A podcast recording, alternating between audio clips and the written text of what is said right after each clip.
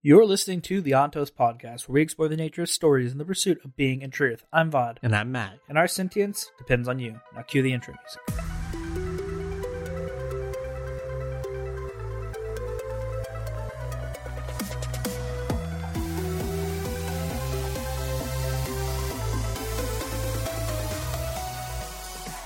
The subtlety displayed in the ash eating microbes they enhanced plants shows that Rashek got better and better at using the power. It burned out in a matter of minutes, but to a god, minutes can pass like hours. During that time, Rashek began as an ignorant child who shoved a planet too close to the sun, grew into an adult that could create ash metals to cool the air, then finally became a mature artisan who could develop plants and creatures for specific purposes. It also shows his mindset during his time with Preservation's power. Under its influence, he was obviously in a protective mode. Instead of leveling the ash mounts and trying to push the planet back into place, he was reactive, working furiously to fix problems that he himself had had caused. Rashek didn't solve all the world's problems. In fact, with each thing he did fix, he created new issues. However, he was clever enough that each subsequent problem was smaller than the ones before it. So instead of plants that died from the distorted sun and the ashy ground, we got plants that didn't provide quite enough nutrition. He did save the world, true. The near destruction was his fault in the first place, but he did an admirable job, all things considered. At least he didn't release ruin to the world as we did. That last sentence is a slap. he may, may have messed up, The- but at the- least he didn't release a, a destructive god. Yeah, this Lord Ruler guy, you know, you know, he caused everything to be crappy. You know, he uh he genocided people. You know, he was just overall, you know, we kind of jump back and forth here, saying like, is he a good person? Is he bad? He's he's obviously a terrible person. Even Rashek, from our understanding, before he even took the power, was a bigot, terrible person. Or I think when we argue about whether or not you know he's to blame as much, I think the idea here is kind of the same. That I want to say. uh they talk about a little bit in the book themselves and they kind of explain this like hey uh he was doing the best he could as a bigot like he was doing the best he best he could you know He was living his best life. what's what's the meme it's like the the almost politically correct redneck meme Yeah. that that that is, that was Rashek um but yeah so There's something I wanted to point out, and we've heard, we've seen it a couple of times, as we did. yeah Ruin released as we did. So it's funny because we're talking about like this is the hero of ages writing supposedly, you know, and we haven't had any shift of author, but it keeps it keeps saying we. What do you have a hamster in your pocket? but also like they said like we screwed the world up. We did this. We did that. Um, and so initially I had assumed like, okay, you know, we're talking about like the collective we, like, okay, Mhm. we as the people could have done better. You know, even you, Mr. skaa person who was, it was in the farm, you could have prevented this. But how many we's were associated with releasing Ru- Ruin? I mean, so we gotta look at the chain of command here. Mhm. Goradel, I'm watching you. uh, anyway, chapter 17. yeah we'll, we'll talk a little bit more about the the epigraphs here in a second because uh There's a lot to talk about. There's a lot to talk about in the epigraphs. More, so epigraphs- than, more so than the chapter. yeah, more so than chapters. All right. So chapter 17, we get Elend's point of view, and you know, I'm just gonna rapid fire through this one. Okay. He's like, this is the time we're going to make the mist. Uh, we're gonna get the army used to the mist, and the army, the entire army is terrified. And he gave them. He said, anyone who doesn't want to be exposed to the mist can go be a soldier in Luthadel because we need, we still need soldiers there. So you don't have to be exposed to the mist if you don't want to. He said almost no one took him up on that offer. In fact, they all got in their armor and and lined up as if they were going to battle. And Elend's like, that's a good way to look at it because they were themselves about to fight a battle. And he's uh Demoux kind of calls him out because Elend does some Church of the Survivor BS where he's just like, you know, the Mister's supposed to be our friend. The Mister's supposed to be our friend. I'm so bad at that. I just need to mute my computer every time the Mister's supposed to be our friends. You know, that's what Kelsier said. We're going to survive. And Demoux's like, all right, you can like lay it down. You don't actually believe. Demoux's like a real believer. Mhm, mhm. Like, he's like, I know you just did this for like a political movement. And, and Elend's like, no, you know, he basically gives him the walk around of, no, I want to survive in something. My last god was killed by Vin. so Mhm. he goes, I just, there's just like, if there's any chance that something is actually looking down on us and protecting us, I just want to believe because this is rough. You know, we're in a rough world. And Demoux's like, okay, I, I kind of got that.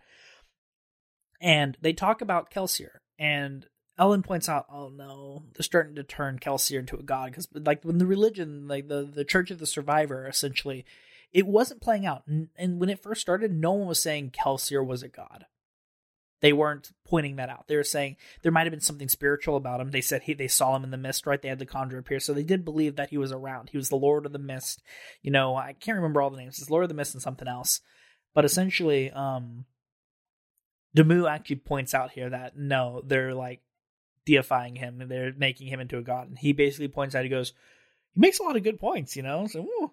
He's like, so um, you know, Kelsier became like I think the words he just said was he grabbed the mantle of godhood or whatever. And the way that Demoux sees that he did it was Kelsier the man died at the pits. Kelsier the survivor was born. And he points out to Elend, why didn't Kelsier snap earlier in life? And Elend's like, well, it's because of what happened at the pits. You know, Mare died. And he's like, well, did not did didn't Kelsier go through something? Hor- you can't tell me Kelsier didn't go something horrific. He was a skaa thief. You yeah. know, how could you tell me that he didn't just get emotional anguish and physical trauma? Yeah, the, the same way that they like you know snap Allomancers in other ways, right? And, and Elend's like, that is an interesting point. He goes, he went into the pits. Kelsier the man died. Kelsier the survivor, the Mistborn, came out of the pits that's as much as becoming, you know, more than a man that that, that we can face. And and Elend's like, ooh, that's not great that they're making him a god, but okay.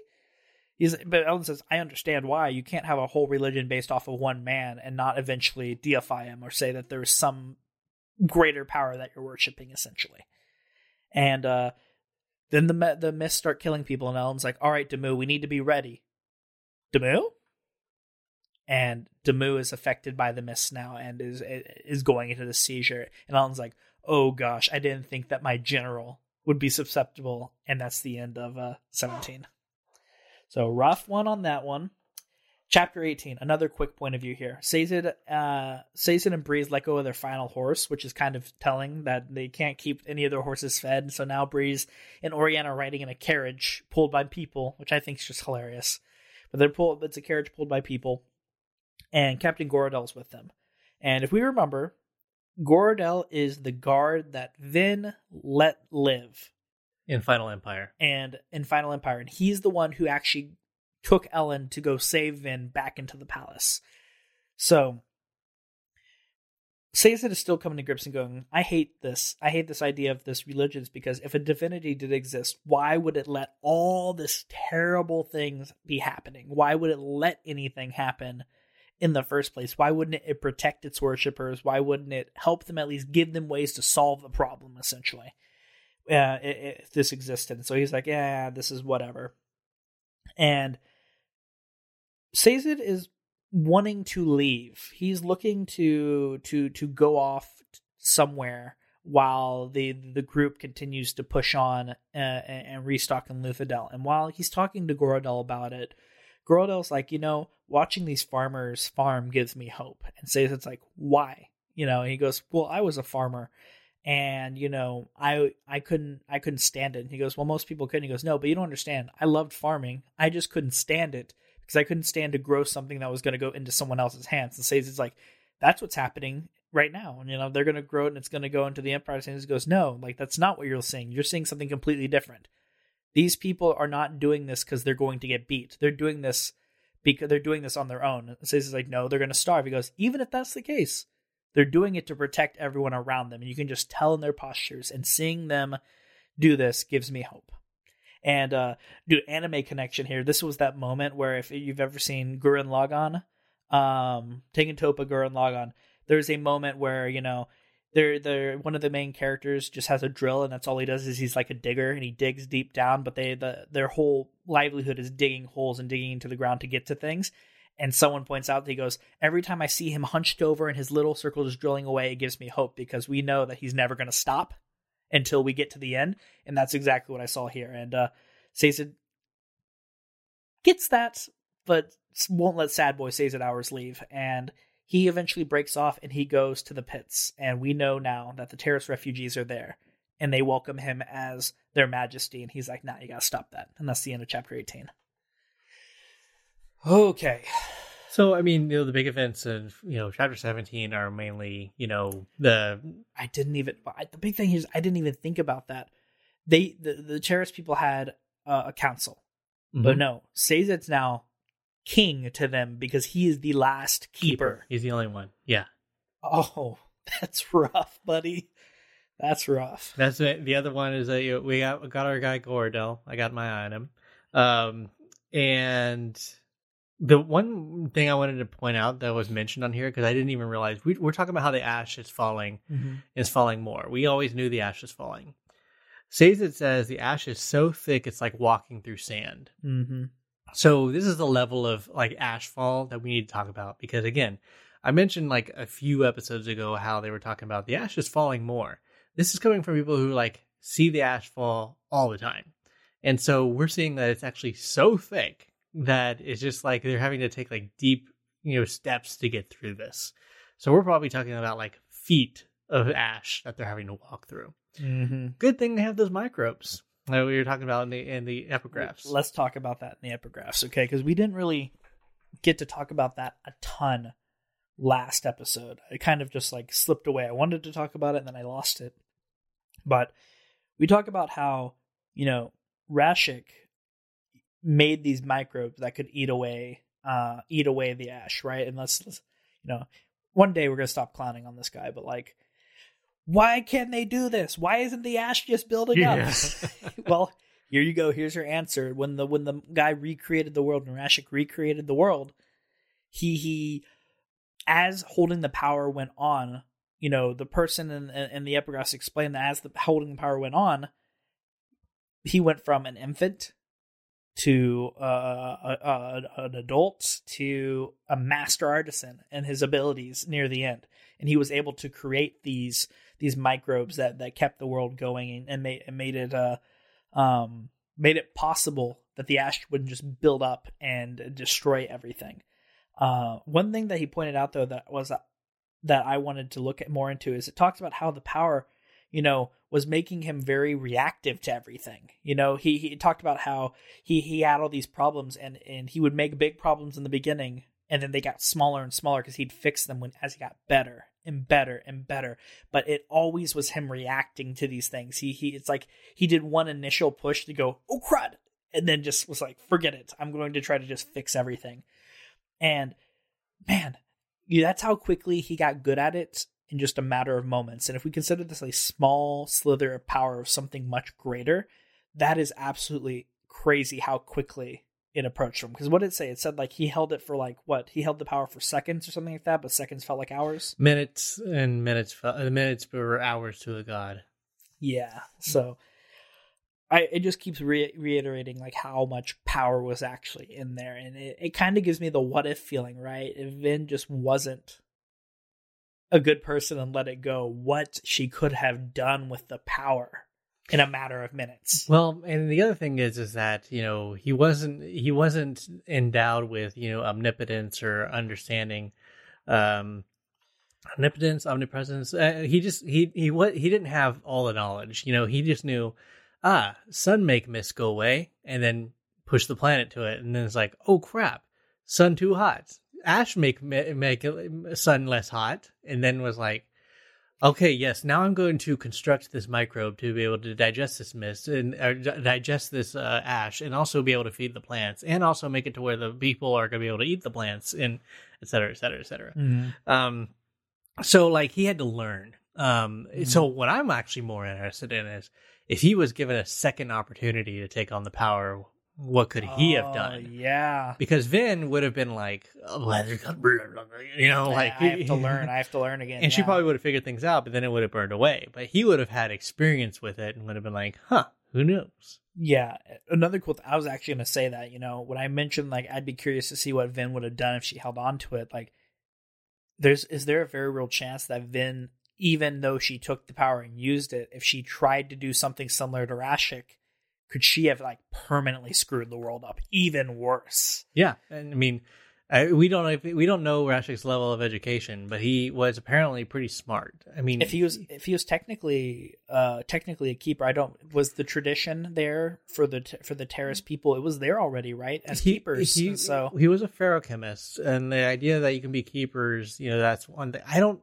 I don't think keepers, as we understand them, existed back then because he was a packman. Do you honestly think they would have had a keeper that's fair. be just a packman? You know, um, I think they how, just how would they? I know I know you were talking about with your fanfic. You were you're wrestling with these ideas of how knowledge would be passed through uh, a society where you could just keep and transfer perfect knowledge. Yes, in my fan fiction, I was actually explaining what education would be like when you could literally have a copper mind.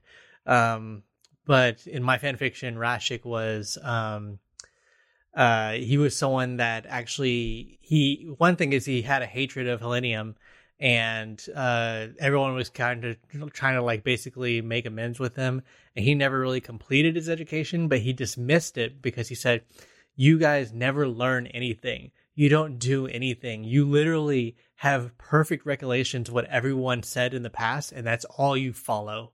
And so he dismissed the whole education Uh, system. you don't innovate. You're you're stagnant. Essentially, like it was like it was like you all you do is listen to your copperminds and what everyone said in the past. You don't create anything, and you keep justifying, you know, all the terrible things that are happening here. And so he was just done with it because he's like, all you're trying to do is indoctrinate me into all of this stuff. And he left. So he, my thing is, is that there were feruchemists, but they there were only certain people who were keepers or world bringers. They they were world bringers back then, and and we know Rashek wasn't a world bringer Yeah. But uh, yeah, no, super interesting stuff. because that's what Kwaan called himself, the world bringer or whatever. Yeah, yeah. Because that's what I was saying, I, I I misspoke. I guess when I said that, because we're right. We don't. I don't think the keepers. Sazed had mentioned in the past that ke- the keepers didn't exist until, uh, until like the basically the Lord Ruler came around and they were having to maintain the knowledge essentially. Yeah, Um, but yeah, no, there is so much here, uh, in the epigraphs themselves and kind of what we on on, on what we're seeing. And man, I just love Hero of Ages so much for this reason. There's you know there's not much to really talk about here in the chapters other than, um, we're again we're just setting the groundwork here. I think it's super cool that we're seeing characters like Goradel, someone who basically had no hope and was broken and was working for the Lord Ruler, is now more hopeful than Sazed. And I feel like that that was a pretty that was a big enough wake up call to Sazed that is kind of like you know I need to go like look at the Terris people and actually say something because they're looking to me as the last leader essentially. Well, we also get to see like the consequences of Vin's choice because she had the chance to kill him.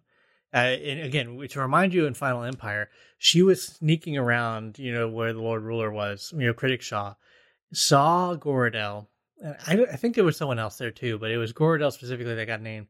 And she basically went up to him and was like, I can kill you, but I'm going to tell you, you don't have to fight for him anymore.